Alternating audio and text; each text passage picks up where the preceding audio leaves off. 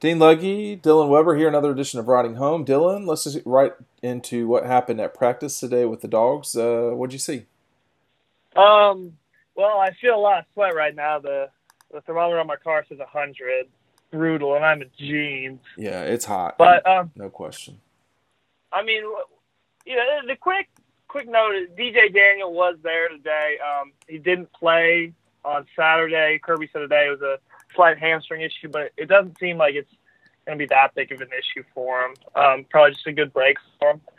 Um, the an interesting thing I saw today was Kearis Jackson was out there and participating in practice, and um, well, he had a club on his hand, and so he got one over the shoulder pass to him, and he just tried to try and catch it one handed. Um, you know, it, it's pretty difficult to play receiver with one hand.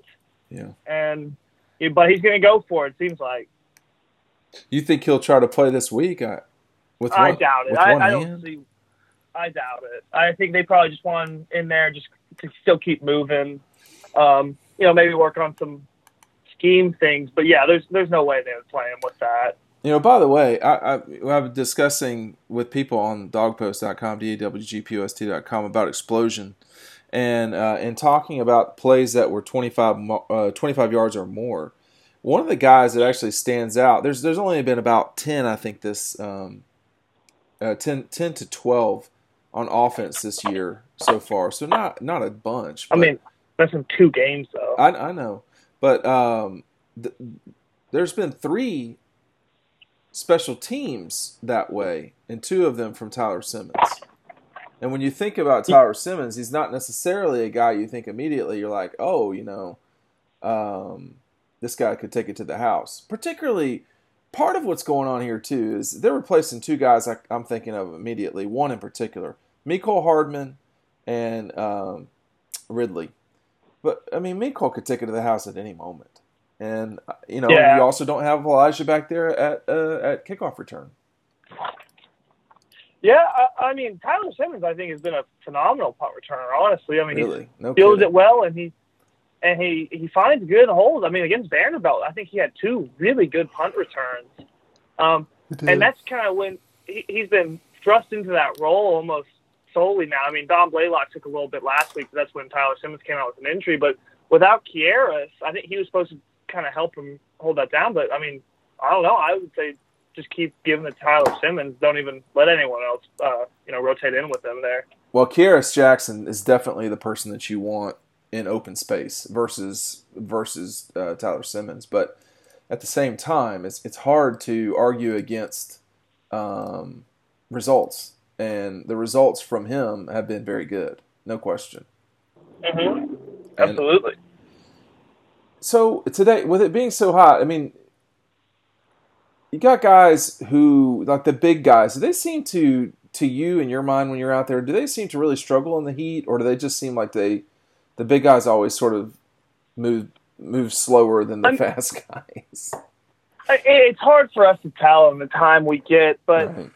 you know, you do hear Kirby talk about it, um, especially with some of the the younger guys. I think, especially and younger guys from other parts of the country. If we're going to get really specific, I, I know a couple of years ago. I mean, he talked about how much of a struggle it was for Isaiah Wilson uh, adjusting to this coming from Brooklyn. Um, but I, I'm sure it, it does catch up to him a little bit for this freshman, especially just the change in heat and how long you go out there for um, compared to what they did in the past. Those guys are moving around at 300 to 340 pounds in the just dead heat. Yeah, dude, isn't it hotter now than it was in in August? Yeah. Oh my God. I said Absolutely. I said something I don't to, get to- it. Uh, same here. I said something to Fromm after the game, and he was like, "No, we had scrimmages that were this hot," and that that may be true, but most of the I, they did. They did do scrimmages at like noon and like one. most of the practices this August were not nearly as hot as the ones from the past. I, I'm just, or it seemed hotter in years gone by. I guess is maybe the way that I should put it, but it doesn't seem overwhelmingly hot. But boy, here these last few days, it's gotten brutal. Brutal. Yeah, it's been bad. What do you make I of? you could, Go ahead. I was just gonna say you can definitely see the big guys sweating a little more. they look a little glossier. I did want to ask you real quick here. Um, it's looking like the ten. Well, of course, I'll skip ahead. Kirby said today during the press conference that no one was looking ahead. Essentially, that I don't think those were his exact words, but no one was looking towards Notre Dame. But I think he almost said that exactly. I think he said no one in this building is focusing on Notre Dame right now. Well, here's the thing, though. Something someone just posted this on on the site. Um, it looks like the face value for the Tennessee game could be as low as seventy five dollars a ticket. Uh, how many? How many in Knoxville? In Knoxville, yeah. How many Georgia fans do you think would be at that game if it if it stays in that ballpark? And then number two, I mean, I know it's supply and demand, and I, I get all that, but how stunning a thing would it be for Georgia fans to play, pay as much as two hundred dollars a tickets a ticket in low in the, in the lowest possible scenario at Vanderbilt and seventy five at Tennessee. I know it's almost triple the size, but you know still. I mean, I, it's just kind of sad again for Tennessee to that that fans wouldn't even want to go out to that game. That they would be willing to sell their tickets that low to um, you know watch a, a game that has traditionally been a, a very good game. I mean, you just think about all the the classics they've had even this decade. They, they, they, yeah, they have certainly. Well, this decade, you know, Tennessee has been. It's just been a rough century for Tennessee.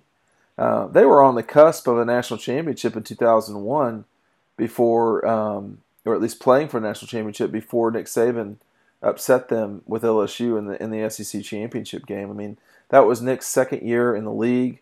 Um, a year later, Tennessee was not the same. Really, from the Nick Saban game on in 2001, they just haven't been the same, and um, they just they haven't been. And they won the uh, they won the East in four, seven, and I think that's it. So it's it's been a sputter fail. I mean, that, I mean, what do you think they're at their low point right now? This this century, even. It's pretty bad.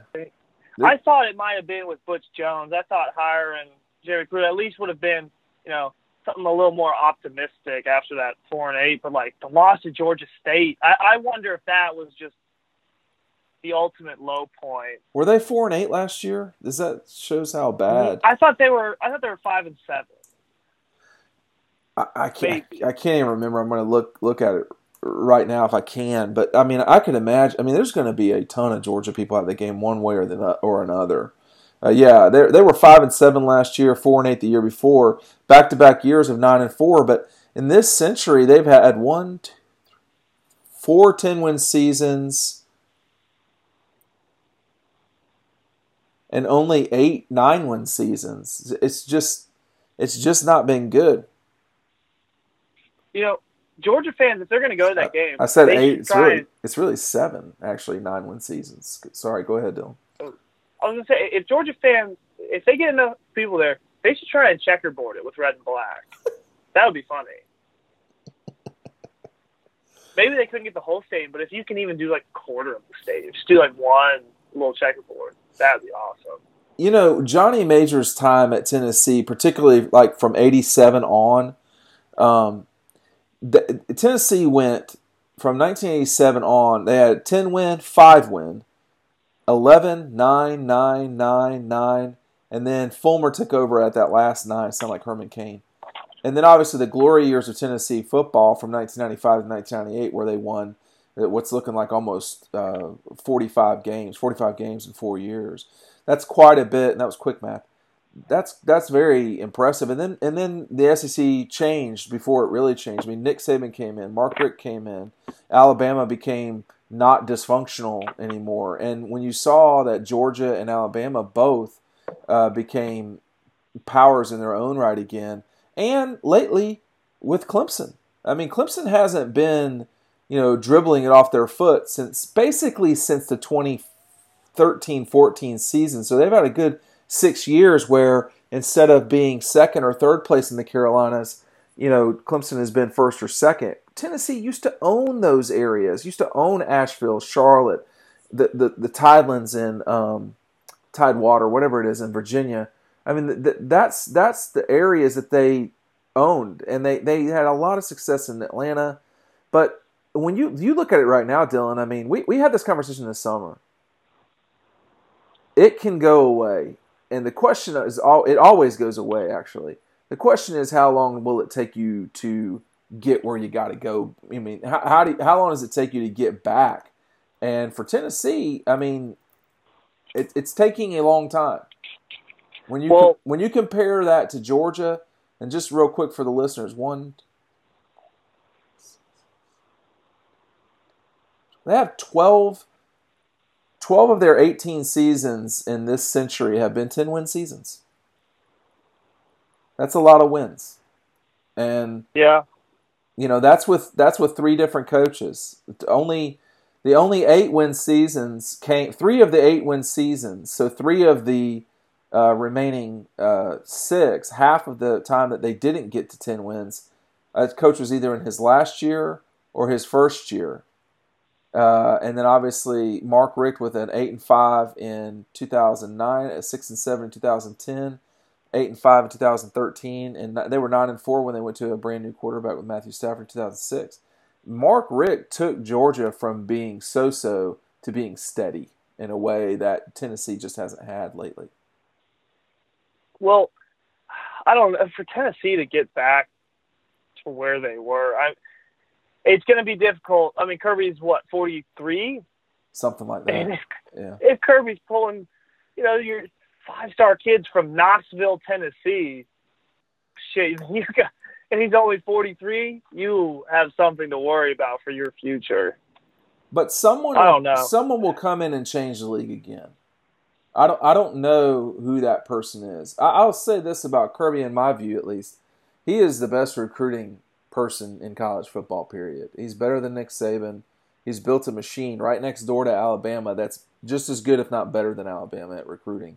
And you know, that's just what it is. And we're we're Yeah, it- we're still seeing this thing in its infancy, frankly. Uh, yeah, definitely. I mean, Alabama and Clemson before they got into the before they became these recruiting monsters themselves, they had to win a lot. Kirby did it kind of without winning at first. I Oh, mean, he brought in a stellar class after going eight and five that first year, and, and it was it was not a pretty eight and five. I don't No. think. No, they didn't And, score. I mean, yeah, and, and I mean, they brought in a hell of a class that year. I mean, it it was insane. Like I don't know how he convinced kids of that, but I mean, yeah. It, imagine if Georgia does get winning. Imagine the kind of recruiting they can do then. Winning championships. Well, I mean, they're not exactly. Yeah, they're not exactly losing. It, it, it just, I mean, the the secret for success is different at different places. You can't do what uh, you can't do what Clemson's doing at Georgia. It, it wouldn't work. I, I don't think. I mean, I think we've seen that, which was the Mark Richt time. Uh, you know, Clemson, Clemson. I mean, Clemson doing what Alabama and Georgia do. I mean, it would work even better in the ACC, but it wouldn't be what they are. And, and different places succeed in different ways. If I were Florida State, uh, Tennessee, I would be seriously concerned. I mean, you know, Texas went 10 years without doing anything in the national level. We're looking at Tennessee is coming on they're they're coming on 20 years of not playing in a big bowl game. They they're you're talking about 21 years since they won the conference. It's it's that I mean Texas has always had kids. Tennessee doesn't. Florida State Florida State's just made a bad hire. They need to move on. And they they, they should have moved on last year. They need to move on as fast as they can. But both those schools are in perilous situations uh, for different reasons, I think. But but lack of leadership is a lot of it. Yeah, uh, and I don't know. I, I see what you mean in the the sense that when you realize you've made a mistake, you got to move on. Yeah. But it's just the money, the money of it, and you you want to keep giving him a chance, uh, and specifically Willie Taggart at Florida State. Why? I mean, you you because you you want to believe you want to believe that he can turn things around because it, it can be difficult to turn things around within a year or a year and a half, two years. Some programs need three years fully to get you know things rolling in the right direction, but I don't know. But there It should does not look like it's going right at all there. there should be signs pretty quick. I mean, uh, and, there, I agree, and there are. when you look at just just look at the last few Georgia coaches, there's only been three since 1996. In Jim Donnan's first year, they upset Auburn on the road. That was a huge win. They had some bad losses, but that was a huge win. In 19 in 2001, Mark Richt goes to Knoxville, knocks off Tennessee. Huge win for Kirby. Number eight Auburn comes to comes to Athens. They beat them 13 to six. It was there's or 13 to seven. I can't remember. It the, it was it's a you should see the signs quickly. It doesn't mean you cement it quickly. It just you should see the signs. And what I would ask you, and this we don't have to talk about this much longer, but what is the sign at Florida State that things are going well? What is the sign at Tennessee that things are going well? And please do not say recruiting because Tennessee is far behind their main two rivals, Georgia and Alabama. Yeah, I don't know, and and that hurts them too. If they got to play Georgia and Alabama yearly. Well, no one. I mean, that wasn't such a problem for them in the 1990s. No, but right now it's an issue, and that's I mean, so however long those teams, those two teams are good, Tennessee's In trouble. Yeah. Yeah. I don't know how we've gotten off on a huge Tennessee tangent. Well, I mean, I people. don't even. I But people, Dylan, they watch, and they see, you know, how is BYU winning the week after Georgia State? You know, does Jeremy Pruitt have control over that situation up there? It looks like I don't know if this is this is accurate. Uh, I'm just reading on the message board. It looks like USC has fired Lynn Swann. I mean, th- and Lynn, I mean USC only. I mean they're two and zero. I, I, don't know. I don't, I don't know. It, it's it's there are some there are some serious uh, well he resigned okay i don't know why that is what's going on you know there but these are these are programs that should be pretty good these are programs that for about a seven year period there from t- 1998 to 2005 won a slew of national championships and played for a slew of national championships and right now they're just total disasters Uh, us well usc is not so much a flaming uh, garbage dump as as the other two, but they're not what they used to be. That's for sure. They had a big win over Stanford this past weekend. I'll say that. I watched that game. They beat them pretty solidly too. yeah, I mean, people can't be good forever. Um, they're definitely. Uh, there's always going to be, you know, spurts of time, decades even, you know, a decade or two, as Yeah. Tennessee's case now, that it's just not going to go right, and you just got to almost wait it out at times and just keep trying to make these hires. But Well, the, know, the 1990s were not great for Texas, Oklahoma, and Georgia, and you know it's starting to look like the 2010s are not going to be so hot for USC, Tennessee, and Florida State. And Florida State won a national championship this decade, and they're about as the far. 2010s are all right, but the 2020s, like, Well, we can't know. I mean, Tennessee for sure, and Florida State. I think for Florida State for sure, and USC, they will have a easier time turning around than, than Tennessee. But well, because they just they the recruiting. I don't know. well, for for Florida State, it's the path. Their path only involves beating Clemson. Now that's a, that's a and, lot they ha- and they're in the state of Florida. Bingo. There's there's just not that many people in Tennessee, and that means there's not that many prospects. Now it's a growing state in a way because of Nashville, but I mean, But t- Tennessee's got to lock those kids down first. got I some- mean, I Cade Mays some- is Yeah, you can't lose that guy. He's been valuable for Georgia, man. incredibly, and I mean, Tennessee would kill to have him right now. No doubt. And they, if they had him, they'd have they might have a decent starting offensive line. They'd have uh, maybe even a good one. Uh, he, he, one guy doesn't solve your problem ever in any in any one situation. Although Cade Mays would be a good start, that's for sure. All right, thanks for listening to the uh, the riding. Thanks for listening to Riding Home here on Dawg Post. Go over uh, to the website dawgpost.com. We'll see you over there.